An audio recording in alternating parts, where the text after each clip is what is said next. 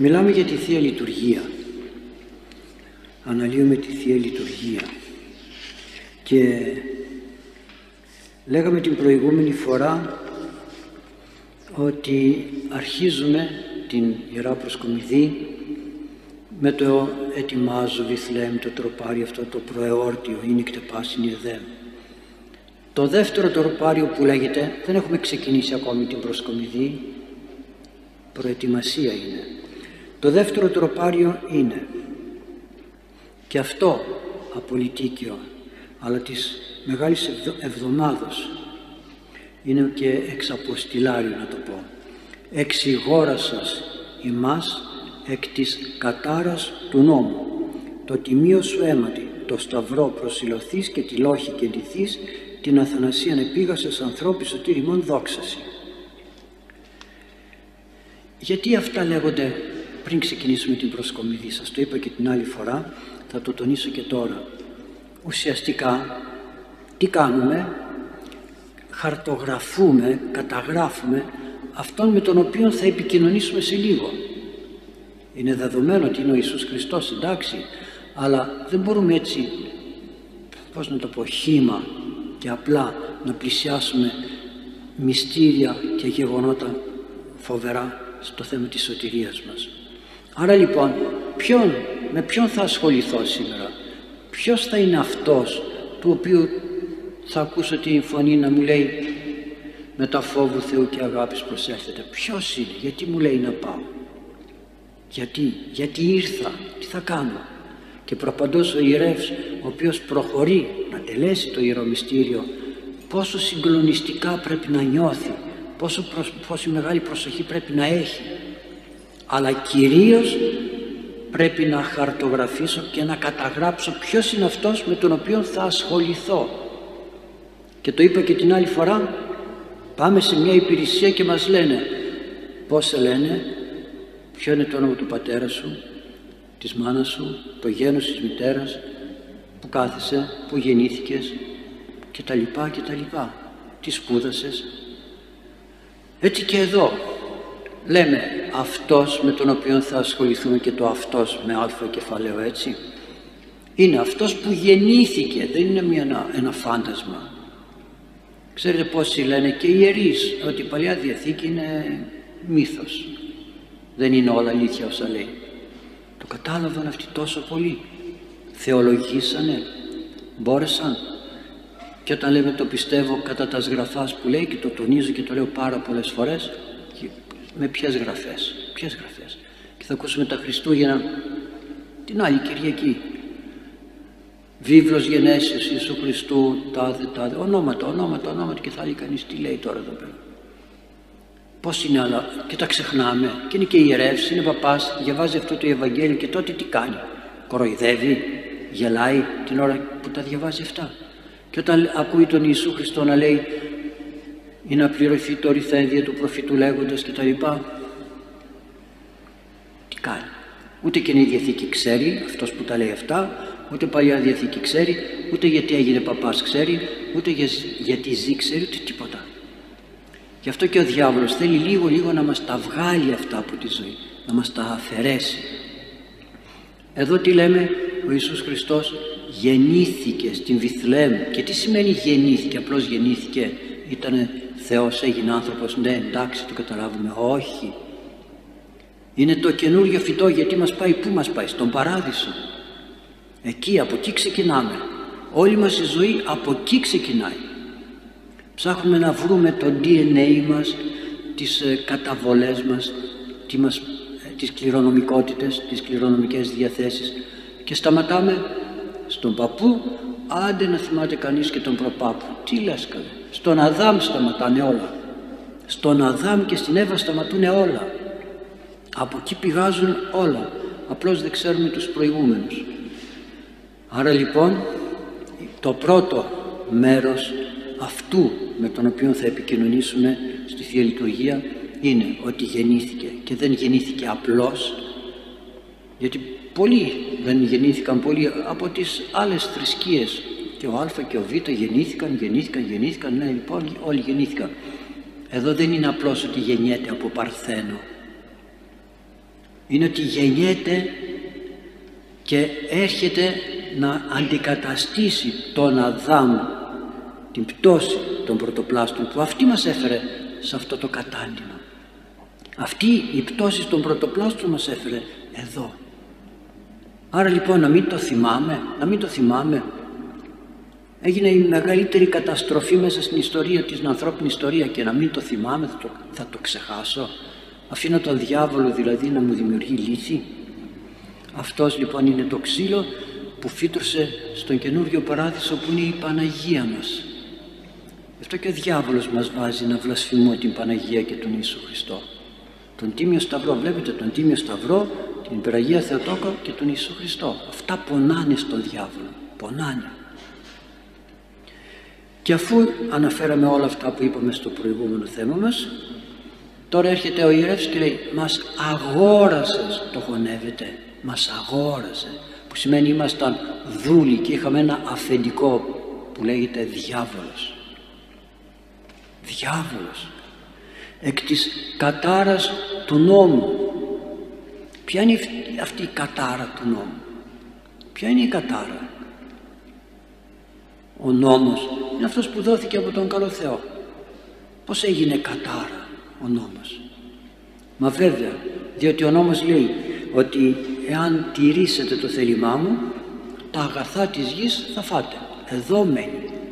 Ο νόμος δόθηκε για να μπορέσω να πορευθώ σωστά σε αυτή τη ζωή. Ο νόμος δεν μπορεί να με οδηγήσει στην Ανάσταση. Γι' αυτό και λέει ο Απόστολος Παύλος εάν ο νόμος με σώζει τότε τι χρειάζεται ο Ιησούς Χριστός; Τι χρειάζεται. Κατάρα ήταν ο νόμος. Ένα κατάντημα ήταν ο νόμος. Και να σας πω και κάτι.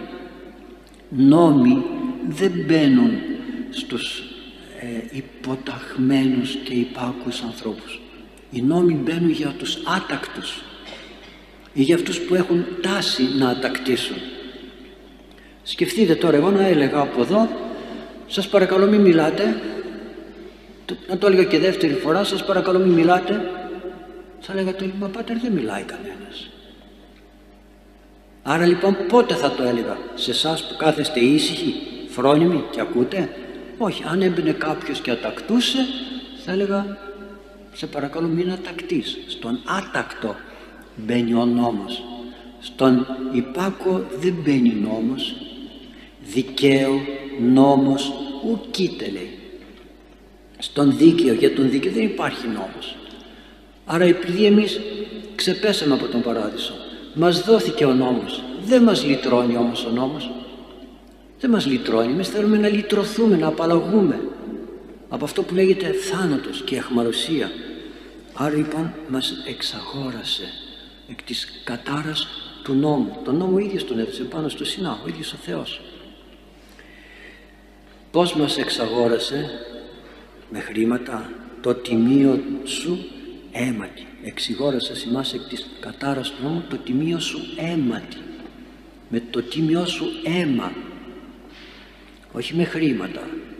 Όχι με χρυσαφικά ή με ανταλλάγματα. Άλλα έδωσε το αίμα του Θεός δίνει το αίμα του για μας.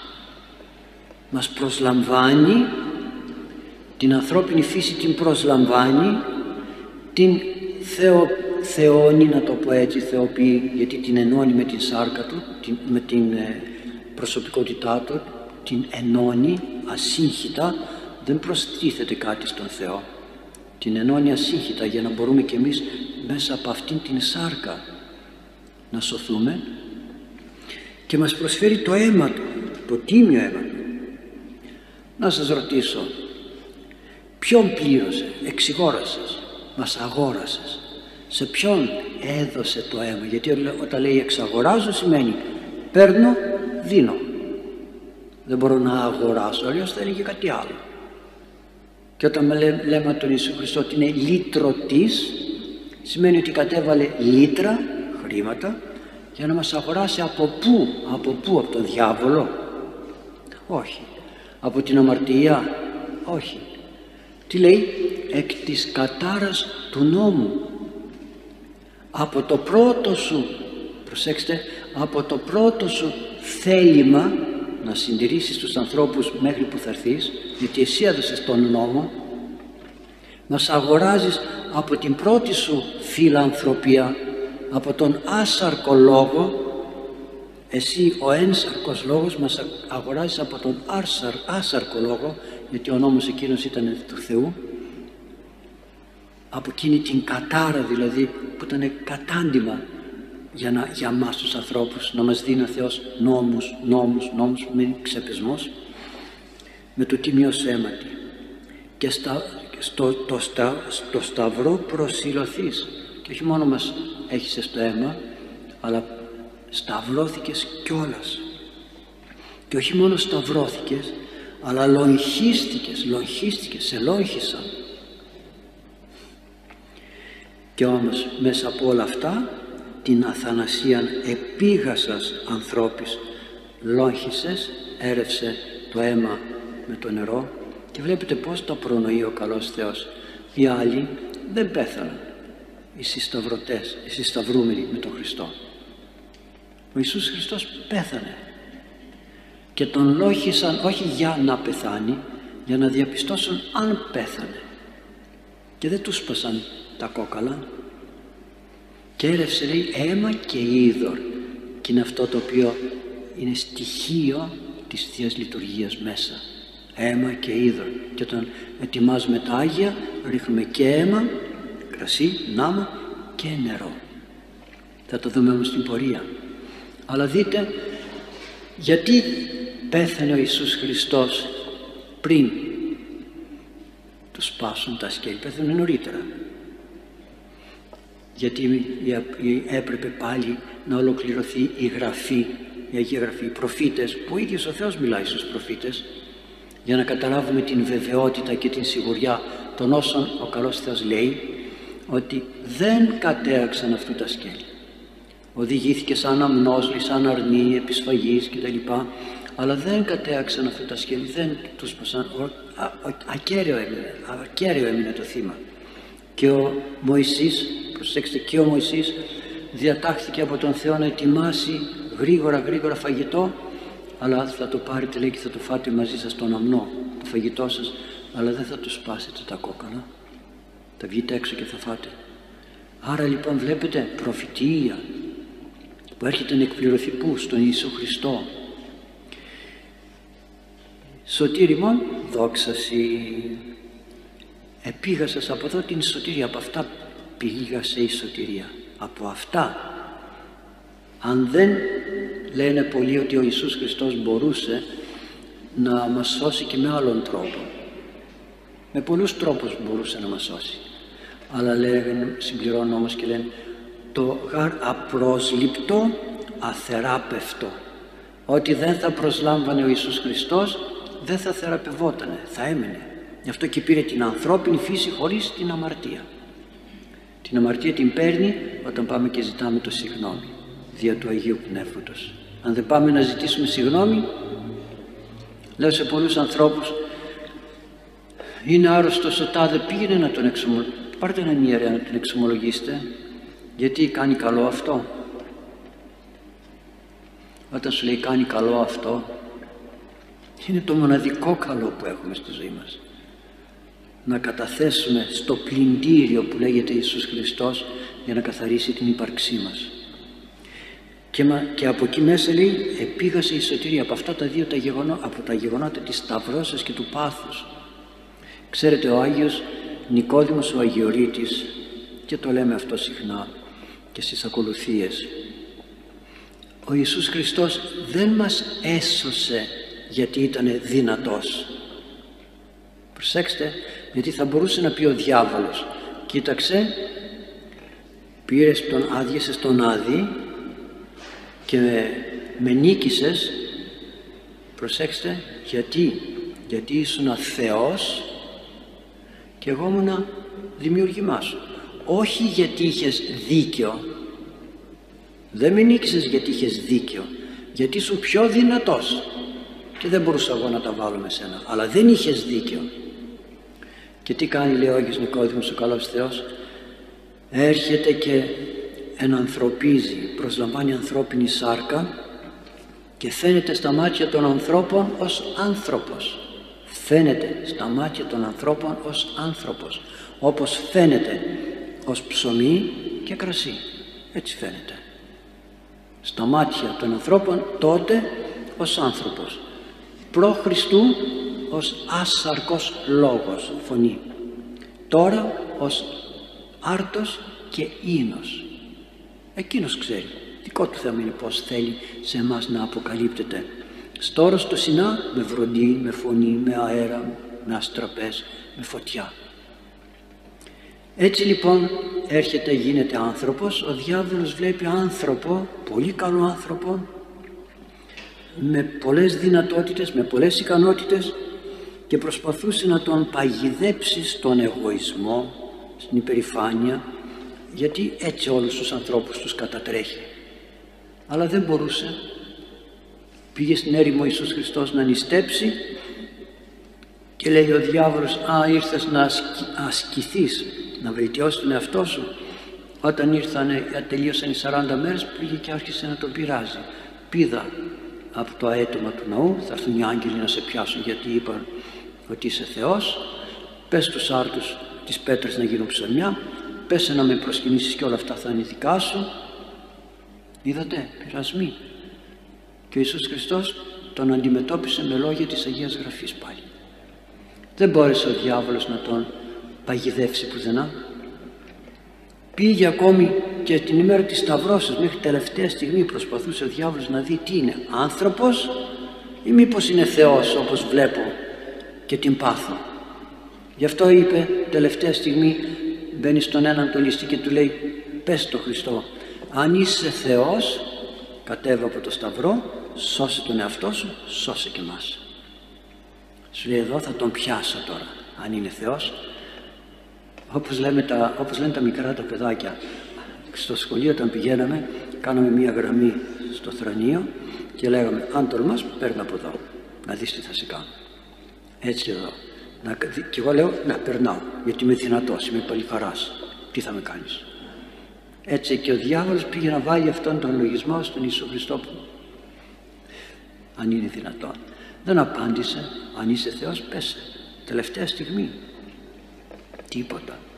Και μετά την έπαθε ο διάβολος. Γιατί μπήκε λέει σαν δόλωμα η ανθρώπινη φύση, μπήκε σαν δόλωμα, σαν, όπως βάζει ο ψαράς στο αγκίστρι δόλωμα, το σκουλίκι και βλέπει το ψάρι το σκουλίκι, νομίζει ότι είναι σκουλίκι, πάει να το φάει και πιάνεται από το δόλωμα, από το αγκίστρι. Έτσι λοιπόν και ο Ιησούς Χριστός λέει ο Άγιος Νικόδημος ο Αγιορείτης νίκησε τον διάβολο όχι επειδή ήταν Θεός ως Θεό, όχι ως Θεός. Θεός ήταν δεν τον νίκησε ως Θεός. Τον νίκησε με τον ίδιο τρόπο που και ο διάβολος στον παράδεισο εξαπάτησε τον Αδάμ και την Εύα. Δεν τους είπε φάτε και θα γίνετε θεοί τους εξαπάτησε.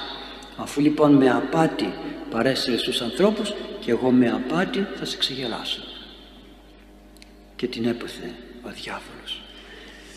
Όμως όλα αυτά αναγκάζουν τον ιερέα, εσείς αυτά δεν τα ακούτε, δεν, ε, δεν μπορείτε να τα κατανοήσετε εκείνη την ώρα γιατί εμείς το τελούμε μέσα. Για μας είναι να ετοιμαστούμε εμείς ψυχολογικά για το μυστήριο της Θείας Λειτουργίας. Φεύγω από το σπίτι, άντε διάβασα εκεί την ακολουθία της Θείας Μεταλήψεως, τη διαβάζουμε όλοι.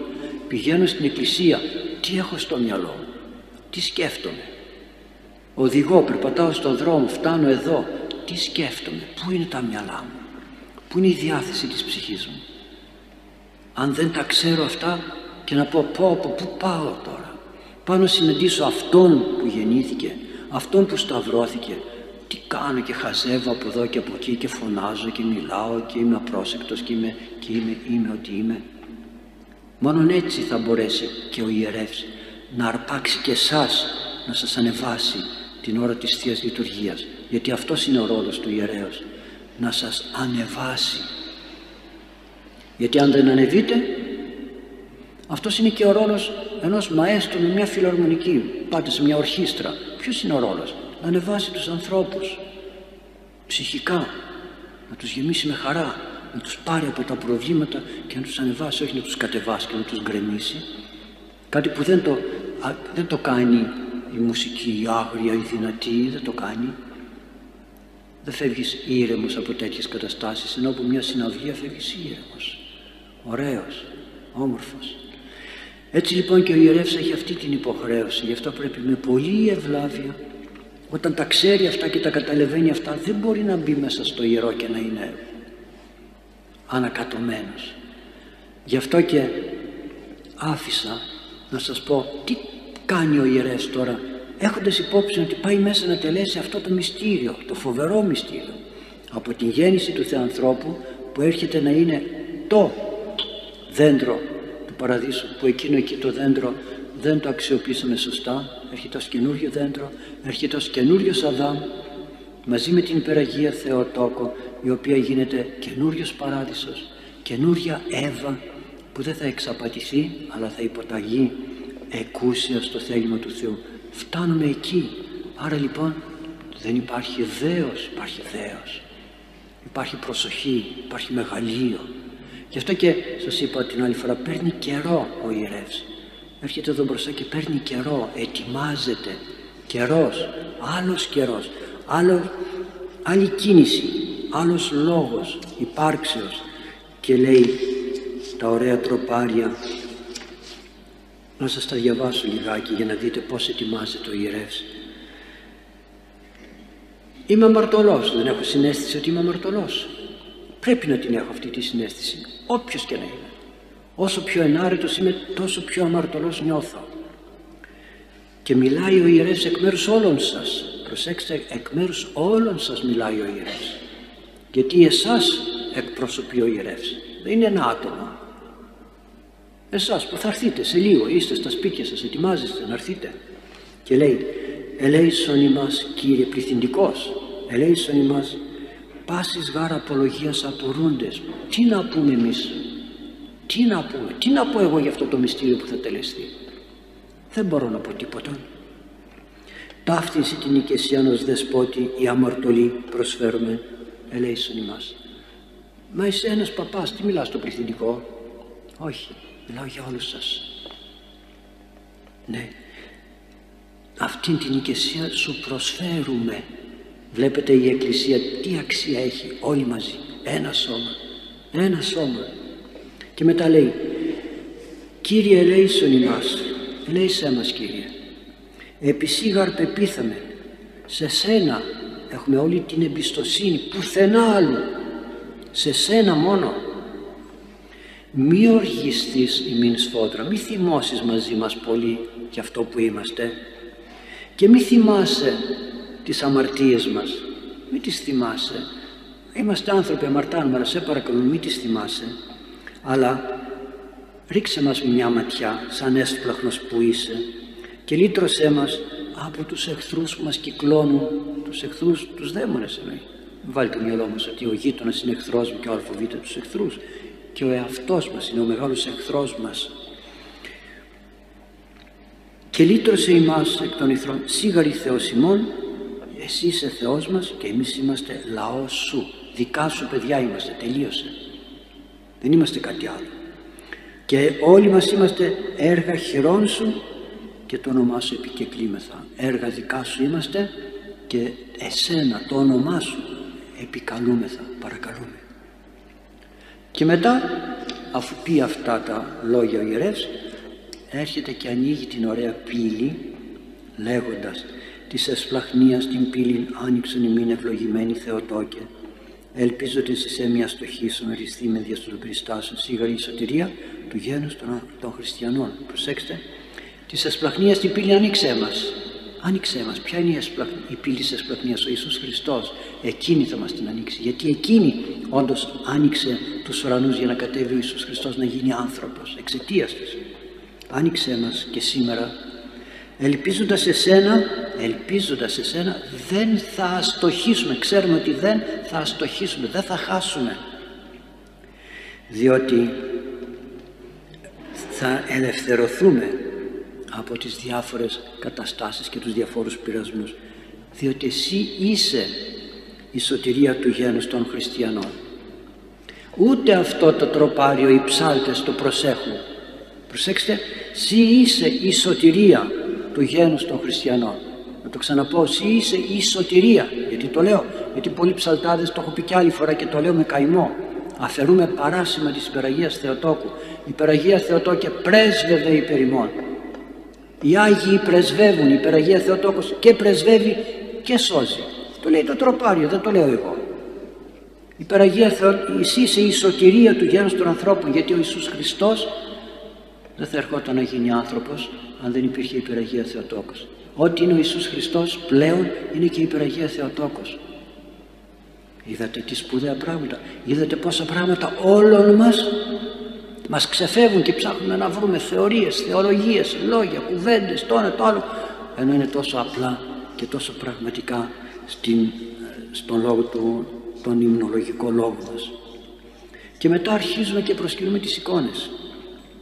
Την άχρα των εικόνων του πρώτου του Ιησού Χριστού. Προσκυνούμε αγαθέ.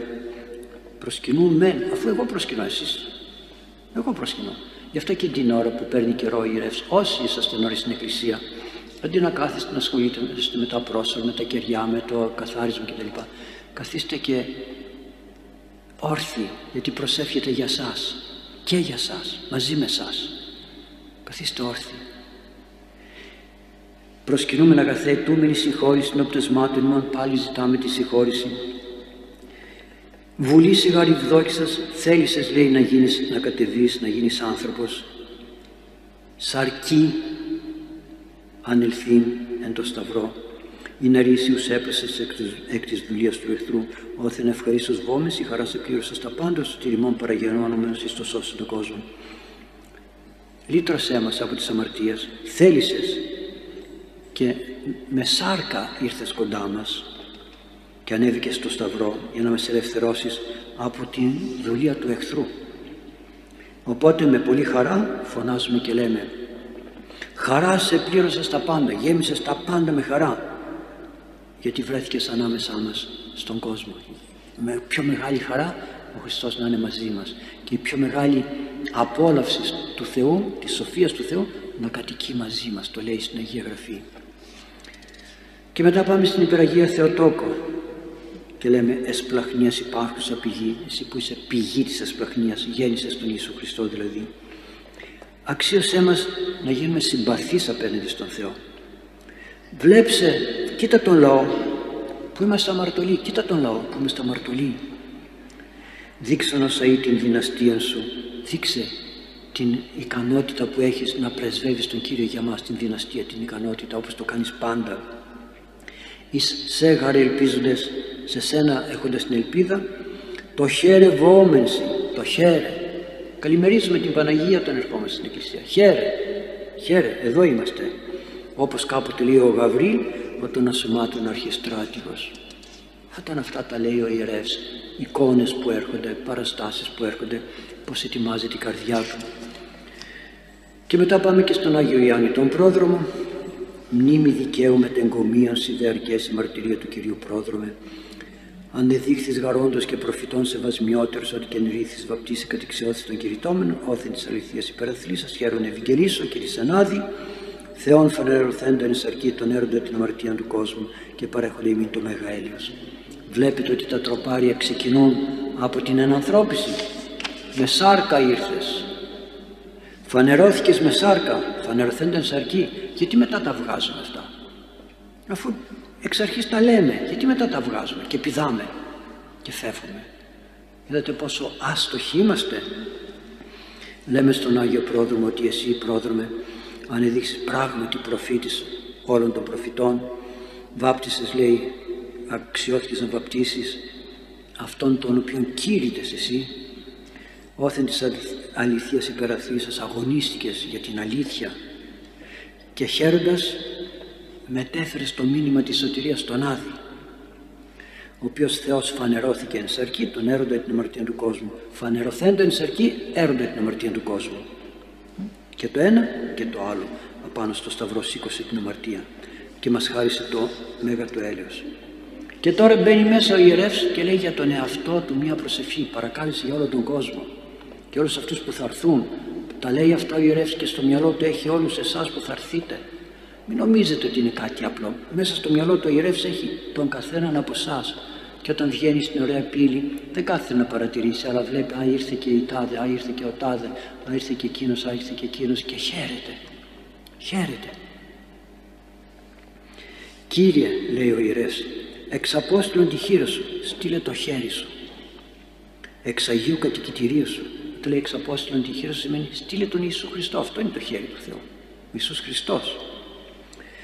Και ενίσχυσέ με, δώσ' μου δύναμη σε αυτό το οποίο πρόκειται να κάνω ώστε χωρίς να κατακριθώ, χωρίς να αμαρτήσω να σταθώ μπροστά στο φοβερό σου βήμα για να επιτελέσω την ανέμακτη ιερουργία. Γιατί ότι σου εστιν η βασιλεία και η δόξα στους αιώνας των αιώνων αμήν. Βλέπετε πόσα πράγματα λέει ο ιερεύς ετοιμάζει τον εαυτό του ετοιμάζει και εσάς που θα έρθείτε στη Θεία Λειτουργία για να τελέσουμε όλοι μαζί σαν ένα σώμα, σαν μία ψυχή αυτό το μεγάλο μυστήριο. Άρα λοιπόν βλέπετε πόση αξία έχουν κάποια πραγματάκια. Μην λέτε ποτέ, α, ο ιερεύς είναι εκεί, κάνει τα δικά του. Τι κάνει τα δικά του. Δεν έχει ποτέ κάτι δικό του ιερεύς. Για όλους το κάνει. Για όλους. Και μην νομίζετε ότι αφού ο ιερεύς κάνει τα δικά του εμείς κάνουμε τα δικά μας. Αυτή είναι η ομορφιά. Και έρχεται νωρίς νωρίς το πρωί, όχι απλώς για να τα ετοιμάσει όλα, αλλά για να προσευχηθεί, να προσευχηθεί και για σας.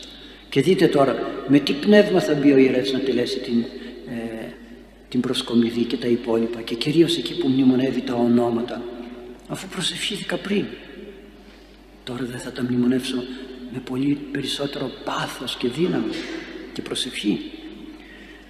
Έρχεται λοιπόν μπροστά στην προσκομιδή μάλλον να πω και το άλλο. Ντύνεται τώρα ο ιερεύς τι να μην το πούμε και αυτό. Ντύνεται. Πως θα ντυθεί έτσι μπροστά σε ένα τέτοιο μυστήριο; Έτσι θα ντυθεί. Αυτός θα τελέσει ότι θα τελέσει. Στείλε λέει το χέρι σου και δώσ' μου δύναμη.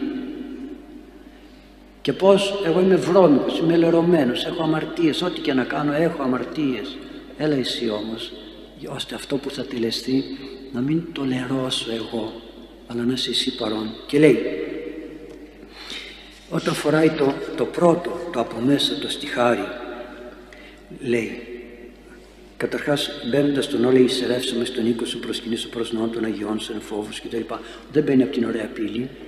Την ωραία πύλη δεν μπαίνω βγαίνουμε όποτε να είναι. Μπαίνει από, την, από το παραπόρτι. Εισερεύσαμε στον οίκο σου προσκυνήσω προς νόων των Αγιών σου φόβος σου. Και αφού βάλει ευλογητός για να ντυθεί, λέει το τροπάτι, το ψαλμό, αγαλιάσετε στο πρώτο το στιχάρι που βάζει από κάτω, αγαλιάσετε η ψυχή μου επί το Κυρίο, θα γεμίσει η ψυχή μου με χαρά μαζί σου Κύριε. Γιατί, γιατί με έντυσε με ημάτιο σωτηρίο, με ρούχο που αυτό το ρούχο σώζει, σώζει και χιτώνα εφροσύνης και θα γεμίσει την καρδιά μου με χαρά γιατί με περιέβαλε με αυτόν το χιτώνα της χαράς. Άντε να με δείτε εμένα μου τρωμένο στη Θεία Λειτουργία. Θα πείτε άντε με ποιον τσακώθηκε πάλι και τι τα έκανα όλα αυτά που τα διάβασα και τα φόρεσα. Που πήγαν όλα αυτά. Χάθηκαν. Χάθηκαν. Ό,τι και να με κάνουν οι άνθρωποι όσο και να με στεναχωρέσουν οφείλω να επανέρχομαι και να λέω βάζω φωνή για να βάλω σε τάξη τους ανθρώπους γιατί; Όχι για να είναι απλώς τάξη μες στην εκκλησία αλλά για να μην χαράσει όλη αυτή η ομορφιά περιέβαλε με, προσέξτε, με περιεμέντησε σαν γαμπρό ως νυμφίο και μου έβαλε μήτρα και σαν νύμφη με κατεστόλησε με στολίδια πάντοτε νυγκαιή και λοιπά. Και σκεφτείτε τι λέει ο ιερεύς για τον εαυτό του και εμείς λέμε οι ανόητοι κοίτα τον παπά πως ντύθηκε, τι ωραία στολή έβαλε, τι τούτο, τι εκείνο. Και εγώ ο κούφιος καμαρώνω γιατί έβαλε ωραία στολή και μου λέτε εσείς α τι ωραία στολή ήταν αυτή. Τι να το κάνεις αυτό; Αυτό πρέπει να καθρεφτίζει το μέσα.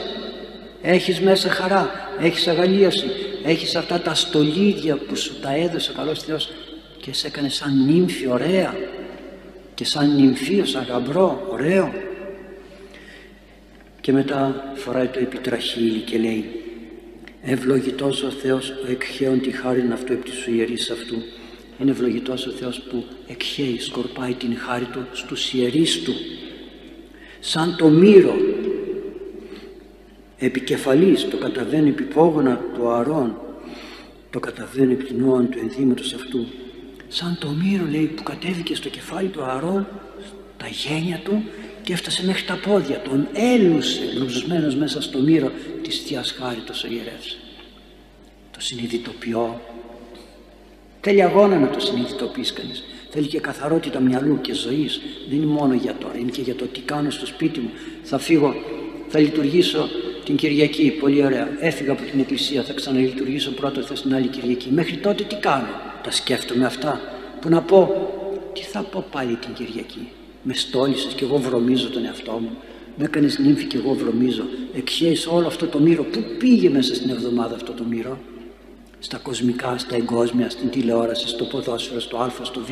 Πού πήγε; Πού πήγε; Και μετά βάζει το, τη ζώνη και λέει ευλογητός ο Θεός ο περιζωνίων με δύναμη με δυναμώνει, με ζώνη, με δύναμη και μου ετοιμάζει καθαρό το δρόμο αυτό που θα τελέσουμε το μυστήριο μου τον ετοιμάζει εκείνος. Μετά βάζει το επιμάνικο και λέει στο δεξί χέρι και λέει η δεξιά σου Κύριε δε δόξα ισχύ. Το χέρι του Θεού τελεί τα πάντα.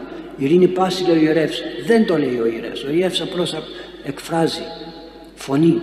Το χέρι του Θεού έρχεται. Αυτή η δεξιά η δεξιά σου λέει. Τι βάζει το επιμάνικο. Η δεξιά σου Κύριε δε δόξα στην ισχύ η δεξιά σου χείρ Κύριε έθραυσε εχθρούς και με το πλήθη της δόξης σου συνέτεψε στους υπεναντίους αυτό το δεξί χέρι του Θεού που εκφράζεται διά του ιερέως. Ποιος κοινωνεί το δεξί χέρι του Θεού κοινωνεί διά του ιερέως.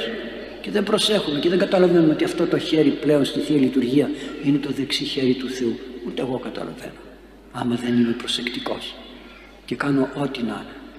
Και κάθομαι μπροστά στην Αγία Τράπεζα ή τελώ τα μυστήρια όπως να είναι.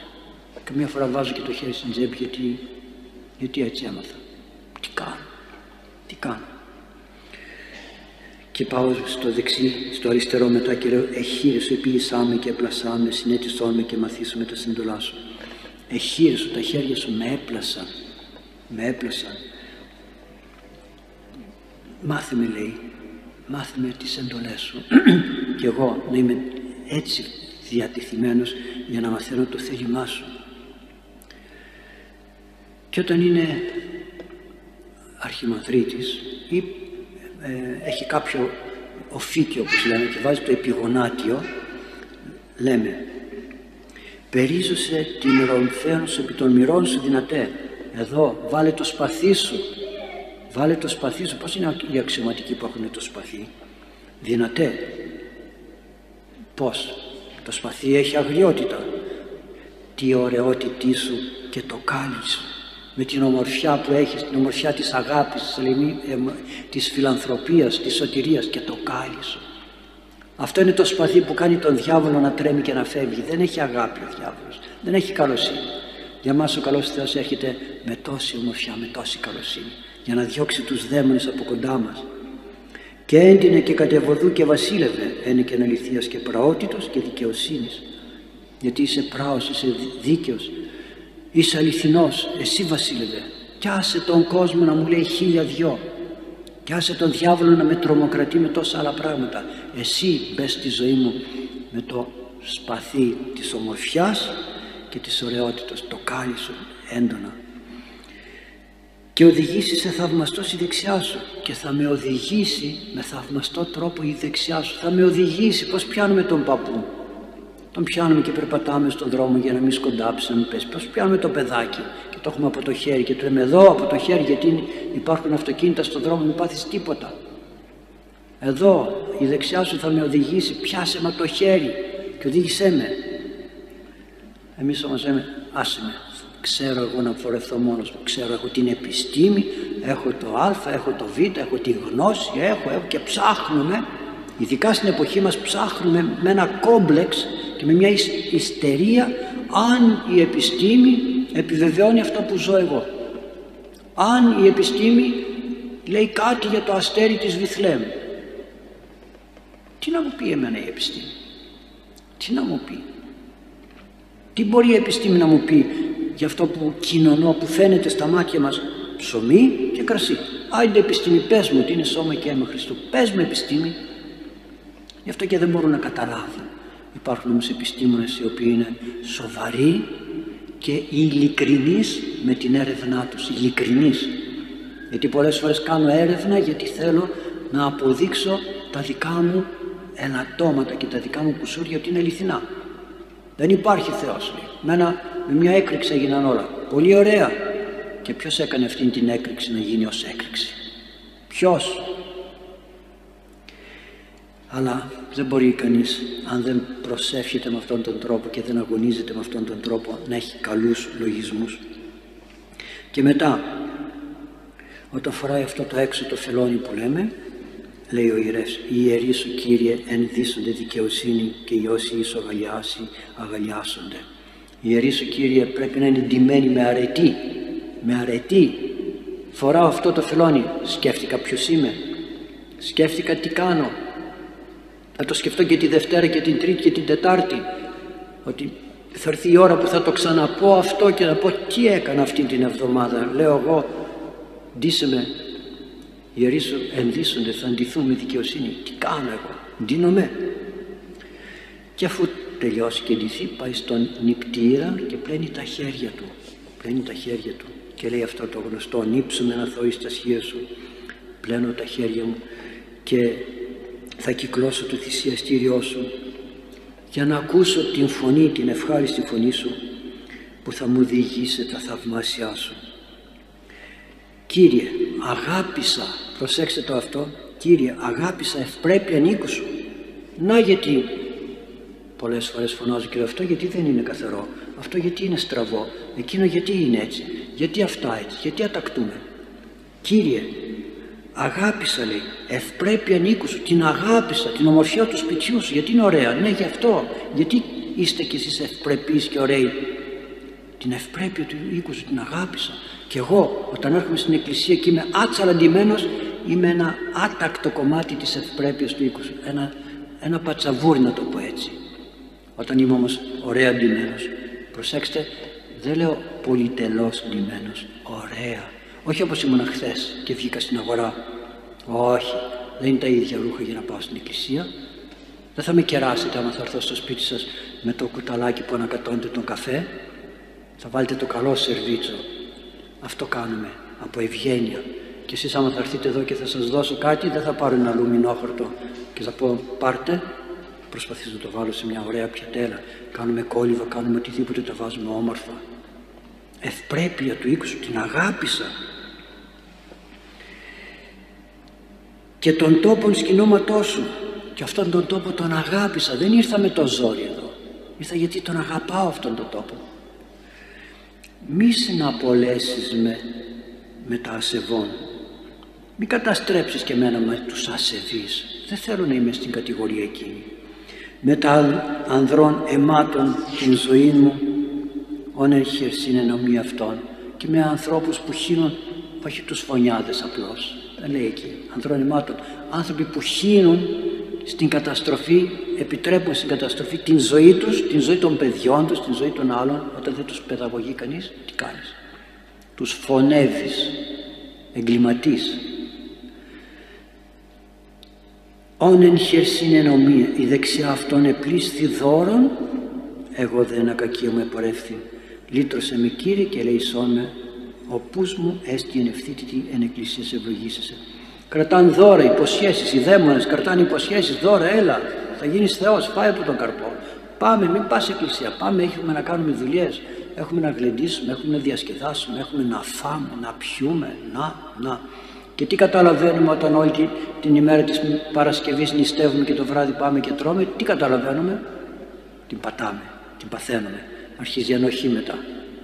Τι καταλαβαίνουμε, μας ξεγελάει ο διάβολος. Τι κατάλαβαν όλοι αυτοί που δεν ενίστεψαν την περίοδο αυτή, έφεραν και, και; Πειρασμός, ο λογισμός μας κατατρώει. Ενώ εδώ λέει ένα κακίο με επορεύθη. Τι κατάλαβαν όλοι εκείνοι που ζηλεύουν και φθονούν τους άλλους και δημιουργούν προβλήματα στη ζωή των άλλων; Με φθόνο, με κακία, με εμπάθεια, με ζήλια, με, με, με τρικλοποδιές, με οτιδήποτε. Τι κατάλαβα; Εγώ ένα κακίο με επορεύθη προσπάθησα με καλόν τρόπο να πορευθώ στη ζωή μου. Λύτρωσέ με Κύριε, λύτρωσέ με, πάρε με, βγάλε με από μέσα από αυτόν τον κόσμο. Και ελεησόν με γιατί το πόδι μου βαδίζει, θέλει να βαδίζει τον σωστό δρόμο, ελευθερή και ευθεία, ούτε δεξιά ούτε αριστερά. Όχι λίγο κόσμο. Τι μπορεί να κάνει ένας ιερές που έχει το πάθος να καπνίζει και δεν το έχει κόψει; Τι μπορεί να κάνει; Μέσα Θεία Λειτουργία έξω το πάθος. Μέσα το α έξω το β. Και άλλα πάθη. Και άλλα ελαττώματα. Τι μπορεί να καταλάβει; Εν εκκλησίας σε ευλογήσω Κύριε. Θα σε ευλογώ σε αυτές τις συναθρήσεις των πιστών ανθρώπων. Ας σταματήσω εδώ και να προχωρήσουμε την άλλη φορά στα υπόλοιπα. Είδατε πόσος πλούτος υπάρχει που ακόμη δεν μπήκαμε στη Θεία Λειτουργία. Όλη αυτή η προετοιμασία, η ομορφιά, φάτνη, σταύρωση. Αυτή είναι η Θεία Λειτουργία. Φάτνη, σταύρωση. Και μέσα σε όλο αυτό το περίγραμμα ένας Ιησούς Χριστός που έγινε άνθρωπος με πολύ αγάπη, με πολύ πλούτο, με πολύ έλεος, με πολύ φιλανθρωπία και μένει ανάμεσά μας και εμείς οι ανόητοι χάνουμε μέσα από τα χέρια μας τον θησαυρό μας. Καλή συνάντηση πρώτα Θεός την επόμενη Πέμπτη αν δεν υπάρξει καμία άλλη δυσκολία από τις λόγω των εορτών. Αλλά όπως και να έχει σας προειδοποιώ από τώρα για τα Χριστούγεννα επειδή έρχεται, έρχεται πολλοί κόσμος και φέτος θα είναι περισσότεροι και θα υπάρχουν, θα υπάρχουν πολλοί που θα φοβούνται για να μην γίνει συνοστισμός. Μιλήσαμε με τον πατέρα Βασίλειο να κάνουμε και δεύτερη Θεία Λειτουργία. Το είχαμε ξανακάνει πριν τις ιώσεις δηλαδή η μία θα είναι πέντε με 9, με 8,5 πόσο θα μας πάρει κάπου 5 με 8 συγγνώμη όχι 8,5 ούτε 9 5 με 8 και 9 θα γίνει όρθρος και Θεία Λειτουργία και μετά θα γίνει η δεύτερη Θεία Λειτουργία μόνο Θεία Λειτουργία όχι και όρθρος. Μερικά αποσπάσματα του όρθρου θα πούμε για να γίνει η δεύτερη από τις 9 μέχρι τις 10 όποιοι μπορούν, τα μικρά παιδιά που δεν μπορούν να σηκωθούν πολύ νωρίς, είπαν ότι θα έχει καλό καιρό, άλλοι είπαν ότι θα έχει χιόνια, άλλοι είπαν εγώ ακόμα δεν είδα χιόνια, είπαν ότι θα έχει χιόνια αλλά δεν είδα. Μπερδεύτηκαν, μπερδεύτηκαν οι σφαίρες που λέει και ο ηθοποιός τέλος πάντων να μας ευλογεί ο καλός Θεός όπως μπορούμε, με όποιον τρόπο μπορούμε να βοηθήσει ο καλός Θεός τα Χριστούγεννα να τα ζήσουμε μέσα στην Εκκλησία. Στεναχωριέμαι για αυτούς που είναι έξω και δεν μπορούν να μπουν μέσα, αλλά τι να κάνουμε, μακάρι να ήταν μεγάλη εκκλησία, να χωρούσαν όλοι μέσα, αλλά και μεγάλες εκκλησίες, πάλι όταν είναι λίγος ο κόσμος λέμε πω πω κρυώνουμε, δεν μπορούμε, δεν βολευόμαστε. Ας είμαστε ικανοποιημένοι με ό,τι ο καλός Θεός επιτρέπει και ό,τι μας προσφέρει. Να σας ευλογεί ο Θεός όλους σας. Αύριο Παρασκευή έχουμε την αγρυπνία μας, είναι η τελευταία αγρυπνία του έτους και μετά έχει ο Θεός για την επόμενη χρονιά. Καλό ξημέρωμα, να είστε καλά. Διευχών των Αγίων Πατέρων ημών, Κύριε Ιησού Χριστέ ο Θεός, ελέησον και σώσον ημάς. Αμήν. Καλό ξημέρωμα.